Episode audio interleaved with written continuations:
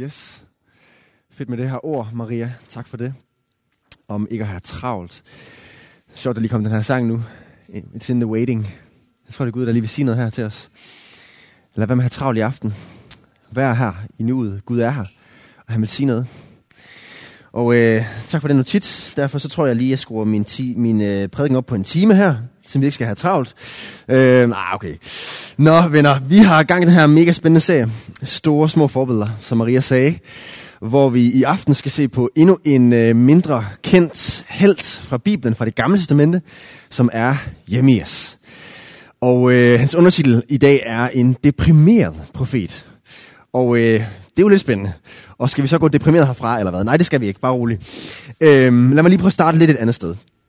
Kender du det med, at man har en, man kender en, som man virkelig, virkelig bare gerne vil hjælpe? Og man gør alt, hvad man kan for at hjælpe personen og fortælle personen, hvad der egentlig er det bedste. Men personen gider bare overhovedet ikke at lytte til dig. Uanset hvor meget du prøver, uanset hvor meget du virkelig ønsker at hjælpe, så er det nærmest som om alt det, du gør for at hjælpe den her person, det skubber bare personen mere og mere væk fra dig. Og man vil bare ønske, man kunne hjælpe. Måske er det en ven, du har, som bliver ved med at tage dårlige beslutninger. Og du siger, lad nu være med bare at vælge en eller anden random kæreste, som ikke er god for dig, for eksempel. Men personen bliver bare ved med at gøre det igen og igen og igen. Eller lad nu være med at gå i byen hele tiden og drikke der stang Bacardi, når det i virkeligheden ikke er der, du bliver lykkelig. Men din ven bliver ved med at gøre det igen og igen. Og du elsker virkelig din ven, og du ønsker virkelig at gøre alt, hvad du kan for, at din ven øj, man, får et godt liv, og lykkes og trives. Men personen gider bare ikke at lytte til dig. Måske har du prøvet det her fra dine øh, forældre. At dine forældre ønsker rigtig meget at fortælle dig, hvad der er det rigtige at gøre. Og du overgår det bare ikke helt. Altså sådan, nu har du ligesom fået nok af alt det der. Og du gider slet ikke at være sådan en type selv, der skal gå og være efter andre. Og gå og give gode råd. Øh, sådan overgår du slet ikke at være. Men i virkeligheden, så har dine forældre jo nok også ment det rimelig godt. Ikke? Når de har sagt, at du burde gøre det her frem for det andet. Og få et godt liv. Og det værste i verden, det er bare at se nogen, man virkelig holder af, som bare tager dårlige beslutninger og ender med at køre helt ud i grøften. Og man prøver bare, og man kan bare ikke gøre noget. Det gider bare simpelthen ikke at lytte til en. Og det gør så mega ondt. Og måske synes din ven i virkeligheden også bare, at du er lidt mere og mere er nar. Kan du bare lade mig være? Hvad rager det dig? Når du siger sådan noget. Så måske skubber det i virkeligheden bare personen mere og mere væk, selvom du virkelig bare ønsker at hjælpe personen. Hvad i alverden skal man gøre i sådan en situation? Jeg ved ikke, om nogen af jer kender det. Øhm, svaret, det finder vi hos aftens hovedperson, Jemias. Og øh, han er nemlig en mand, som igen og igen og igen bliver afvist. Selvom at han virkelig ønsker at gøre det bedste og hjælpe andre, så bliver han afvist igen og igen og igen. Og det var mega hårdt for ham. Så det er aftens person, Jemias. Han er en af mine yndlingspersoner i Bibelen. Han er nok min yndlingsprofet i Bibelen. Øhm, det er en fantastisk bog i Bibelen. 52 kapitler. Vi skal gennemgå dem alle sammen her i aften. Og øh, nej, det var roligt. Men jeg vil anbefale jer, øh, jeg vil anbefale jer virkelig at gå hjem og læse den. Noget af det kan være lidt svært at forstå. Jeg vil anbefale jer at gå ind og se øh, en YouTube-video. Bible Project har lavet, de lavet to videoer. Nej, en, en video om Jeremias' bog, som virkelig hjælper med at forstå den her bog og overblikket over den. Men i aften der har jeg måttet vælge nogle udpluk fra bogen.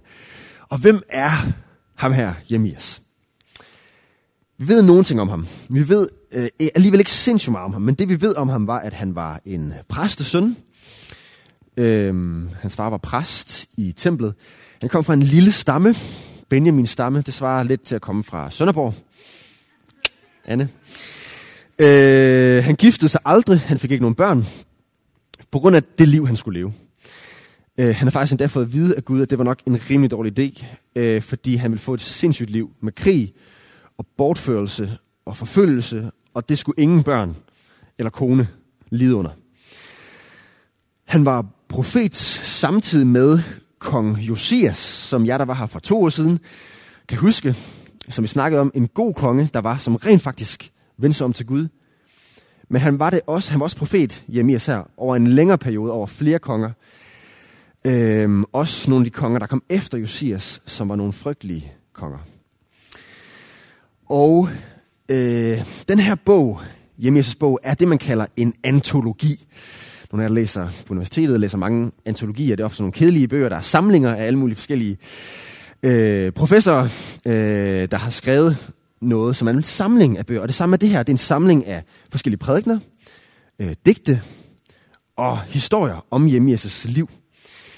Så det er altså sådan lidt en rodet samling, og her vil jeg prøve lidt at samle nogle af sådan de fedeste ting op i aften. Okay? Så det bliver virkelig lækkert. Jeg håber, I kommer til at få samme begejstring, som jeg har her for den her bog. Lad os starte med starten. Efter indledningen, eller sådan overskriften i bogen, hvor de lige beskriver, hvad for et tidspunkt den er skrevet på og sådan noget, så starter den med de her ord. Fra vers 4. Herrens ord kom til mig. Det er det første, der står om Jeremias' historie. Og man ved ingenting om ham. Og jeg synes, det, var, jeg synes, det her det, det er ret fedt på en måde. Altså, hvem er han? Øh, ud af ingenting. Han er en helt normal mand her.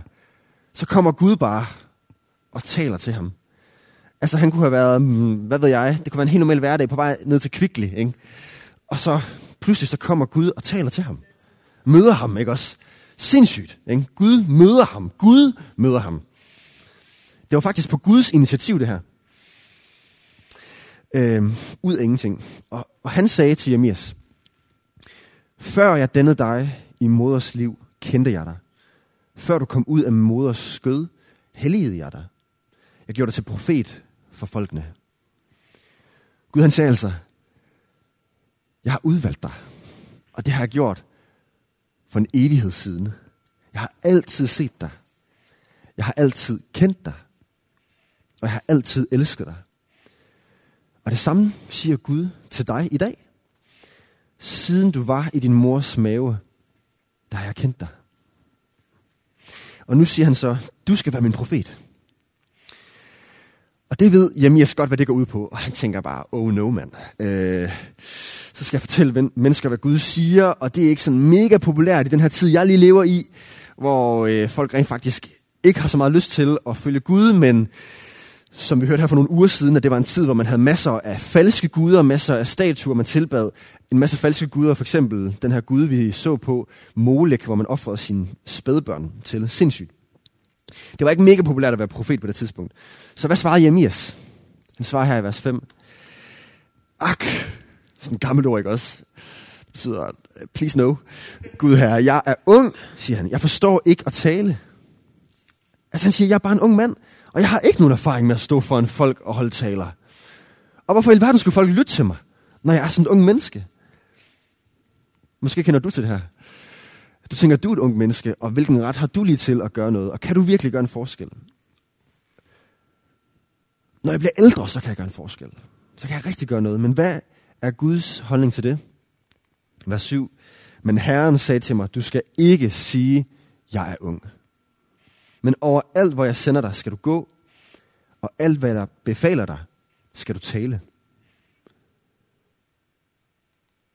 Du skal ikke frygte dem, siger han, for jeg er med dig og frelser dig, siger Herren.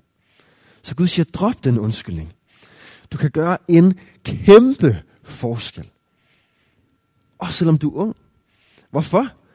Ja, fordi jeg er med dig, siger Gud. Det handler ikke om, hvem du er, men det handler om, hvem jeg er. At jeg er med dig, og jeg frelser dig. Så det er måske et ord til nogle af os i dag, at vi skal ikke lade det være en undskyldning, at vi er unge. Vi kan virkelig gøre en forskel. Når Gud han taler, så skal vi bare adlyde. Så rakte Herren sin hånd ud. Altså han er jo helt fysisk Gud, det er jo helt, helt vildt. Og berørte min mund, og Herren sagde til mig, nu lægger jeg mine ord i din mund. Og for den dag, så var Jemias en profet for Gud. Det var han resten af sit liv, og det førte til de her 52 kapitler. Øhm, og Jeremias' undskyldning, den holdt ligesom ikke. Han blev virkelig profet. Øhm, også selvom han dybest set ikke havde lyst til at fortælle andre om, hvad Gud han egentlig sagde. Så var det det, han endte med at gøre. Så aftens tema her begynder allerede nu at indsnævre sig lidt mere og mere til det med at fortælle andre om Gud. Og det der med, at vi kan have nogle undskyldninger for ligesom ikke at have lyst til det. Men Gud har rent faktisk kaldt os alle sammen til at fortælle om Gud, når vi kender ham. til at fortælle om vores tro. Så nu kommer der et spørgsmål her. Vi plejer at dagligstuen og øh, snakke sammen, som man gør i en dagligstue, og øh, det er bare helt ned på jorden og slet ikke farligt. Så der kommer et spørgsmål her, som du kan stille din sidemarker. Hvilke undskyldninger, undskyldninger kan du finde på for ikke at fortælle andre om din tro? Og det er jo et kristens spørgsmål. Og hvis du sidder her i dag, og ikke lige ved, hvor meget du selv tror på Gud, så kan det jo bare også handle om, øh, hvordan du selv kan opleve og holde igen, og ligesom tale om sådan det inderste, som du ikke lige helt ved, hvad andre synes om. Ikke? Det er det, det handler om her. Så prøv en gang at øh, stille i sidemarker det her spørgsmål, og så kan vi snakke om det. Okay, lad os øh, fortsætte her sammen med at høre mere fra James' historie. Det, der var nederen for Jeremias ved at være profet i Israel, det var, at der ikke var en eneste, der ville lytte til ham. mere eller mindre. Det er så lidt op ad bakke. Og øh, han har faktisk også fået det at vide fra starten af. Han blev advaret af Gud om, øh, hey, by the way, det her job, jeg giver til dig, der kommer ikke til at være nogen, der vil lytte til dig. Så ved du det. Good luck. Ikke? Sådan en rimelig tough job, øh, som han ikke selv havde valgt, Jeremias. Øh, situationen i Israel var som sagt den, at man i århundrede ikke havde givet at lytte til Gud. At man havde alle de her afguder i landet. Men Gud han var trofast, og han talte til dem igen og igen og igen igennem Jamias. Her kommer lige et eksempel fra kapitel 3. Vend tilbage, du utro Israel, siger Herren. Fordi det var utro imod Gud. De havde alle mulige andre, de elskede i stedet for den, de var gift med, kan man sige, nemlig Gud. Jeg vil ikke længere se vredt til jer, for jeg er trofast, siger Herren. Min vrede var ikke evigt. Altså, hvis de vender tilbage. Gud ønskede, at de skulle droppe deres afguder. Gud ønskede, at de skulle komme tilbage til ham. Han gav dem en chance igen og igen og igen og igen. Fordi han elskede dem. Men de lyttede aldrig. Og derfor ville Gud også holde, hvad han havde sagt. Nemlig, at på et tidspunkt så ville straffen komme. Men lige til det sidste fik de en chance. Prøv også at se her fra kapitel 18. Men hvis det folk, jeg har troet, vender om fra sin ondskab, så fortryder jeg den ulykke, som jeg har planlagt mod det. Vend jer dog alle fra jeres onde vej, og gør jeres færd og jeres skærninger gode. Altså man kan næsten sådan mærke det her, ikke også? Guds hjerte for, for mennesker. Jeg vil sådan ønske gjort. Jeg står her med åbne arme. Kom nu. Og Jemias, han, elskede det. han ønskede det også mere end nogen anden, fordi han elskede det her folk, som han levede blandt så meget. Han elskede sine landsmænd, sine familiemedlemmer, sine venner. Og han kunne se, at deres beslutninger, de var rådne. Og de blev ved og ved og ved med at tage de her forkerte beslutninger. Og han blev ved med at sige til dem, det er en dårlig idé, venner. Vend om. Og det var da Gud, der sagde det igennem ham. Han var så bevæget af det her, at han faktisk endte med at blive kendt som den grædende profet. Han får lige et eksempel fra kapitel 13. Og det er Jeremias selv, der taler her. Men hvis I ikke vil høre, græder jeg i det skjulte over jeres hovmod. Jeg græder og græder. Tårer strømmer fra mine øjne. For, jord, for Herrens jord føres i fangenskab. Altså Herrens flok her, at det føres væk. Han vidste godt, hvad det ville føre til. Han græder over det. Fordi de ikke lytter. Kom nu, venner. Så prøv lige at forestille jer at være hjemme her. Du ved, hvad der er sandheden. Du fortæller det til de andre. Og de giver dig bare fingeren. Og de håner dig endda for det. Det var det, der var værre end det. Det var ikke bare frustrerende, at de ikke lyttede til dig, men de hånede dig. Og på et tidspunkt blev det faktisk også mere og mere farligt for Jemias, sådan at de også øh, havde lyst til at skade ham. Her fra kapitel 11, der står der, Jeg var som et lam, der intet anende føres til slagtning. Jeg forstod ikke, at de lagde planer mod mig. Det er sådan dejligt naivt, ikke også? At Jeremias her. Øh, men de andre, de siger altså, lad os ødelægge træet og det skud. Altså lad, ham, lad os hugge ham over, ikke også? Lad os udrydde ham og det levendes land. Hans navn skal ikke nævnes mere. Så på, på moderne dansk vil det måske være, lad os, lad os skyde ham, ikke også? Han er sygt provokerende. Ja, ah, lad os gøre noget ved det. Lad os stoppe ham. Lad os slå ham ihjel. Og hvad gør Jemia så her? Og hvad kan vi gøre i frustrerende situationer? Midt i smerten. Måske også når vi bliver hånet. Eller måske endda forfulgt for vores tro. Hvad gør vi så? Jemias han beder til Gud. Han søger ham. Ham, som har lovet at passe på ham. Det gør han igen og igen. Han beder her, herskers herre, altså en, der er herre over mange hære, ikke også? En, som er en stor krigsherre med tusindvis af engle, som dømmer retfærdigt, som rensager hjerte og nyre, altså som kender det inderste af mig. Lad mig se din hævn over dem. Dig overgiver jeg min sag. I stedet for, at jeg skal svare dem igen, og i stedet for, at jeg skal gøre, hvad jeg kan for at få dem straffet, og få hævnet mig selv, så sætter jeg det over til dig, Gud. Det er op til dig. Jeg behøver ikke at hævne mig. Jeg behøver ikke at svare igen. Det er op til dig, Gud. Du er den, der skal straffe. Du er den, der skal dømme. Ikke mig. Jeg synes, det er enormt flot, det der. Ej, hvor ville jeg ønske, at vi kunne øh, gøre mere den slags. Og kunne give efter. Og så talte Gud faktisk til Jeremias her. Derfor siger Herren imod de mænd i Anatot, det er faktisk der Jeremias sig fra, øh, som stræber mig efter livet og siger, du må ikke profetere i Herrens navn, ellers skal du dø for vores hånd. Det er rimelig voldsomt, ikke også, det de siger her. Hvis du gør det her igen, hvis du kommer og siger, Gud siger, Gud siger, Gud siger, så slår vi dig ihjel næste gang, Jeremias. Så alvorligt var det ikke også. Hvad siger Gud til dem? Derfor siger herskars herre, nu vil jeg straffe jer. Gud han siger til dem, I sætter aldre op for falske guder. Jeg kommer til jer igen og igen og siger, venner, det er mig, I tilhører. Vend om. Her er en chance. Her er en chance mere. Her er en chance mere.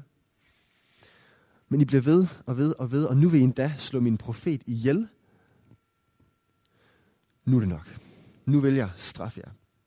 Og det her, det er tof. Og forhåbentlig ikke, øh, altså også bare Jemias situation er tof, ikke også? Wow, og hvad i hans liv. Øhm, der er nok ikke nogen af os, der kommer til at at, at lige opleve det her. Heller ikke forfølgelse på den måde, som Jemias han oplevede det. Det er der enormt mange kristne, der gør ude i verden. 80% af al religiøs forfølgelse, det er kristne, der bliver forfulgt i verden. Utrolig mange kristne, særligt i Mellemøsten, bliver forfulgt og må flygte fra hus og hjem, og så videre. Fængslet, slået ihjel for deres tro, ikke også? Her er vi i Danmark mega privilegeret. Men alligevel kan det også være lidt svært nogle gange at være kristen. Hvis andre synes, man er åndssvag. Så derfor er det næste spørgsmål. Hvordan kan vi finde mod til at stå ved vores tro over for ikke-kristne? Og jeg er med på, at det her det igen er et øh, kristent spørgsmål. I kan prøve at tage en snak ellers, hvis man skulle sidde her og ikke lige være kristen omkring igen. Bare det med at være sig selv og stå ved, hvem man er. Det kan I prøve at snakke om. Så prøv at stille i sidemarker det her spørgsmål.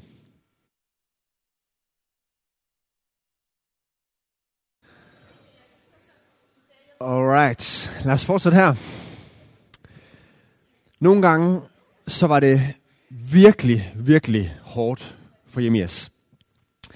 Særligt når han virkelig oplevede modstand. Der var nogle gange, hvor han blev øh, fængslet. Nogle gange, hvor han blev pisket. Og nogle gange, der var et tidspunkt, hvor han blev smidt i en brønd. Det er rimelig nederen at være i en brønd, ikke også? Efterladt for sig selv til bare at dø. Og øh, i de her situationer, der har han virkelig været deprimeret.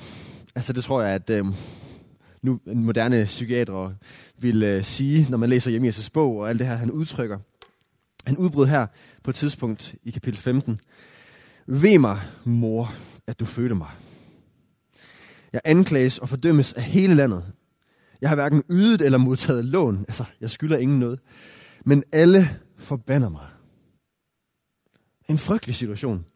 Og jeg vil ønske, at han aldrig var blevet født, ikke?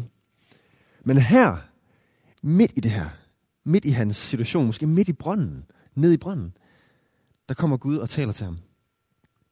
Herren sagde, jeg vil give dig styrke, for at det må gå dig godt. Jeg vil lade dine fjender bønfalde dig, når ulykken og nøden kommer. Gud han siger altså med andre ord, Jemias, jeg ser dig. Jeg forstår dig.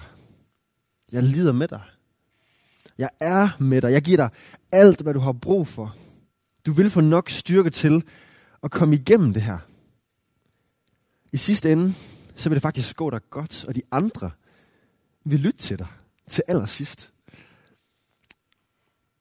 Gud kommer altså og trøster Jemias. Og hvad svarer Jemias så her? Du ved det her. Altså med andre ord, du ved bedst. Altså han siger, Gud, du er Gud. Jeg er ikke Gud. Jeg, jeg vil stole på dig. Og han siger, husk mig og tag dig af mig. Og det gør Gud, han husker os, han tager sig af os. Han siger, skaf mig hævn over mine forfølgere. Vær ikke sent til vrede, så jeg rives bort. Du skal vide, at jeg har skammen på grund af dig. Og det ved Gud udmærket godt. Han fortalte endda Jemias det på forhånd, at det ville ske. Men betød den her trøst noget for Jemias? Gjorde det rent faktisk en forskel i hans liv? Ja, i den grad. Jemias han siger her bagefter. Jeg fandt dine ord og slugte dem. Kender du det, når du nærmest bare sluger nogle andres ord? Det er bare lige, hvad du har brug for at høre, ikke også? Du sluger det bare. Dine ord blev til fryd for mig, altså glæde for mig. Og, ja, og til hjertets glæde, helt inderst inde. For dit navn er nævnt over mig, Herre, herskers Gud. Så Jeremias, han fandt sin glæde i Gud. Han fandt sin motivation i Gud. Sin fred. Sit håb.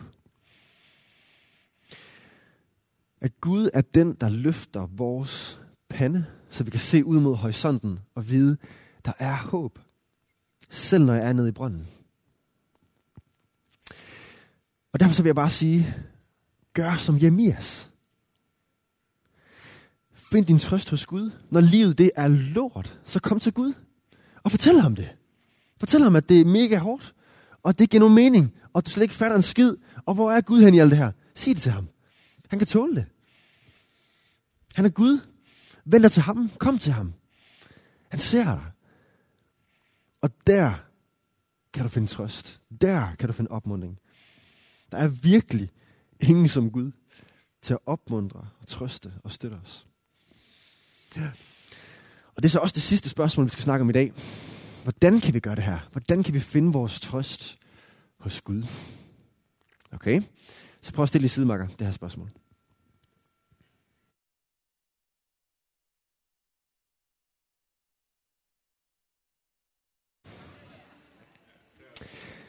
Alright. Det er fedt at høre, at øh, snakkene går. Jeg har også bare lyst til at opmuntre til, øh, og til de her snakke med videre ude bagefter. Det her, vi har det med, det der med sådan at adskille det meget, ikke også? Herinde snakker vi om Gud, og så går vi ud, øh, så når vi er færdige med mødet, så snakker vi om fodbold og corona. Øh, men øh, hey, hvor kunne det være fedt, hvis vi også bare var et fællesskab, der også tør at snakke om Gud, og om de her dybe ting over kaffen. Så øh, lad os endelig blive ved med det. Jemias, han blev ved til det sidste. Også selvom, at det var mega hårdt. Han blev ved med at fortælle andre om Gud. Igen og igen og igen. Og selvom det ikke var populært. Og det var det hele værd for ham. For Gud gav ham motivation. Han fandt virkelig sin motivation og sin glæde hos Gud. Og derfor blev han ved. Selv når han var helt nede, så kom han op igen. Så hvad kan vi lære af Jemias og hans historie? Der er noget over det her med at stå fast på Gud, stå fast på vores tro. Og det der med at fortælle andre om Gud, som øh, Gud han øh, kalder os til at gøre. Også selvom det kan være hårdt. Og så finde vores motivation hos ham i det. Og her har jeg bare lyst til at sige, der er noget over det der med at være trofast, som Jemias var, uanset hvor succesfuld du så er i det. Uanset hvor mange, der så ender med at lytte til dig og blive kristne. Uanset hvor mange vi bliver her i kirken. Det er ikke det, det handler om. Det handler om at være trofast. Det handler om at gøre det, Gud vil, vi skal gøre. Til det sidste. For det glæder ham, og det glæder os. Så fortæl dine studiekammerater om Jesus. Fortæl om det her, der er det bedste for andre. Hjælp dine venner, dine familiemedlemmer. Og det er den allerstørste måde, man kan gøre det på. Ved at dele vores tro, ikke også? Ved at dele det her, som vi rent faktisk tror, er kuren mod noget, der er meget mere farligt end corona. Ikke? Den evige død. At der er Jesus kuren, og han kan sætte os fri, og det er ham, vi virkelig leder efter. Så øh, lad os invitere folk med i dagligstuen, med til spisning, med hjem til vores grupper. Øh, hvad er det værste, der kan ske? At folk siger, nej tak, det er ikke lige mig. Hvad er det bedste, der kan ske? At folk kan komme med, men det er fællesskabet. Og møde kuren og møde Jesus. At folk kan blive forvandlet. Ikke? Og altså, det her, det var jo faktisk et, en, en hård historie med Jemias. Der er også andre profeter, hvor det er nogle andre historier. For eksempel øh, en lidt mere kendt profet, der hedder Jonas, som blev slugt af en kæmpe fisk, der nok var en val, ikke også? Vi kender den historie. Han kommer til byen Nineve og skal fortælle dem, at de også skal omvende sig, ligesom Jeremias gjorde. Og byen i Nineve omvender sig. Hele byen. Hvad som en? Og øh, altså, Jonas han gad det ikke engang. og alligevel sker det her, ikke også? Det kan ske. Hvad nu hvis det sker med Aalborg? Hallo mand, vi skal gøre det her. Vær trofaste, ikke? Jeg tror på, at det kan gøre en forskel. At Gud han kan møde mennesker. At vi kan se en forvandlet by. UFC, som nogle af jer kender, Youth for Christ, som er her i Danmark, som laver masser af gode arrangementer, de har det her slogan, at alle skal have en færre chance for at møde den kristne tro. Og det synes jeg, vi skal kæmpe for os. Ikke at vi skal tvinge noget ned i halsen på nogen som helst, men alle skal have en færre chance. Alle skal have lov til at høre om den Gud, vi tror på. Held for at give Danmark den chance. Okay, vi skal have afsluttet den her historie med Jemias. Den ender nemlig med, at Israel faktisk bliver indtaget. At israelitterne faktisk kommer i eksil, som Jemias har sagt, i årvis, i årtier, hvor de ikke ville have lyttet til ham. Og det sker. Jemias, han kommer ikke selv i eksil. Det, der er lidt pudsigt, er, at øh, der er nogen israelitter, der kidnapper ham og tager ham med til Ægypten, så han ikke kommer med i eksil. Og det er bare sådan lidt sjovt. Og der ender han nok sine dage, Jeremias. Og det er sådan lidt ironisk, det der med, at øh, Gud alligevel havde sagt, at han ikke ville blive slået ihjel, og det gjorde han ikke. Og det var faktisk meget tydeligt med det her. Altså, han blev faktisk reddet ud af det ved at blive kidnappet. Øhm. I Ægypten, der skriver han stadigvæk profetier fra Gud, han blev ved med at få i Ægypten, til Israel, mens de er i eksil langt, langt væk, østpå, i det sted, der hedder Babylon. Og der begynder tonen stille og roligt at ændre sig. Der begynder det nemlig at komme mere og mere håb for fremtiden i Jeremias' ord. Og det skal vi have et eksempel på her til sidst. Fra kapitel 31. Der står det her. Der skal komme dage, siger Herren. Så på et tidspunkt, ikke også, langt ud i fremtiden måske, da jeg slutter en ny pagt med Israels hus og med Judas hus. Og hvad er det, mon Jeremias han taler om her? Jo, det er en pagt, der skulle komme 600 år efter. Ja, der skulle komme en mand, som indstiftede en ny pagt. Han fortsætter her, Gud. En pagt, der ikke er som den, jeg sluttede med deres fædre den dag, jeg tog dem ved hånden og førte dem ud af Ægypten. Øh, prinsen af Ægypten, ikke også? De kom ud af Ægypten, de 10 plager, alt det der. Og øh, de 10 bud kommer, og mange andre bud kommer i Moseloven. Altså de jødiske love. Det bliver en ny pagt, i stedet for de jødiske love.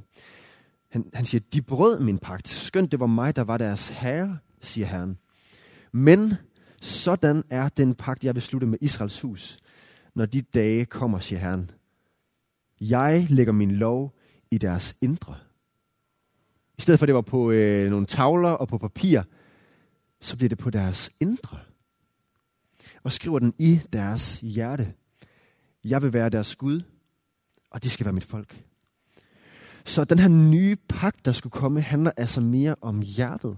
Det handler mere om, at Gud vil forvandle os indfra. Skrive sin lov på vores hjerte. Og i dag ved vi godt, hvad det handler om. Det handler om Helligånden, som flytter ind i os, bor i os, forvandler os, gør, at vi mere og mere ved, hvad der er det gode liv at gøre, fordi Gud han taler til os og forvandle os. Ingen skal længere belære sin landsmand, og det her det er aftens sidste vers, og sin bror, og sige, kend Herren. Og her mener man altså dem, der er Guds folk. Det er ikke sådan, at de skal gå på, på samme måde, sådan, altså der skulle være nogen lærer på samme måde, som der var tidligere. For alle kender mig, siger han. Fra den mindste til den største, siger Herren. Altså alle, som er en del af mit folk, de kender sandheden. For sandheden er skrevet på deres hjerter med helgen. Og så kommer det her mega vidunderlige. Jeg tilgiver deres skyld og husker ikke længere på deres synd. Her kommer de gode nyheder. I den nye pagt, der glemmer Gud alle vores fejl. Det bliver slettet fuldstændigt. Når vi vælger det forkerte, og det gør vi igen og igen, så er det slettet hos Gud, når vi kommer til ham. Også når vi ikke selv lytter efter det, som andre kommer og siger til os. Måske endda igennem Gud og opmunder os. Selv når vi er i oprør og gør de forkerte ting, som vi gør igen og igen. Det er der tilgivelse for. Gud han siger, i den nye pagt, der er der tilgivelse. Og hvordan kan det lade sig gøre? Det kan det på grund af, hvad Jesus han gjorde. Og nu skal vi fejre nadver sammen her til sidst. Og Jesus han tog øh, hånddesinfektionen i disse coronadage. det Jesus han gjorde, det var jo netop det her, vi har set på. Det var jo netop, at han gav sit liv for at indstifte den nye pagt. Det var det, han sagde. Jeg indstifter den nye pagt ved mit blod, som vi har her som saften. Og billedet er, at han blev brudt, ligesom brødet her er blevet brudt, er blevet ødelagt. At han skulle ødelægges for os. Hvorfor er den her nye pagt mulig? Det her nye liv, vi kan få, hvor Gud forvandler os indefra, som Jemias talte om. På grund af Jesus. På grund af ham. Nej, vi er overhovedet ikke perfekte. Og, og det er der tilgivelse i. I Gud, i Jesus, er vi perfekte. Og det kan vi fordele i her, ved at komme op og tage del i Jesus. Så det skal vi gøre nu her, hvis vi har lyst. Skal vi ikke uh, slutte af med at bede sammen? Jesus, vi takker dig for, at du har indstiftet den nye pagt. Tak, Jesus, at du giver tilgivelse. Du giver nyt liv, Jesus. Du er også en, en profet, Jesus, der kommer og taler til os, og vi ønsker at lytte til dig. Vi ønsker at lytte til, hvad du siger, Jesus. Vi ønsker at tage imod dine ord, og vi ønsker at sluge det i os.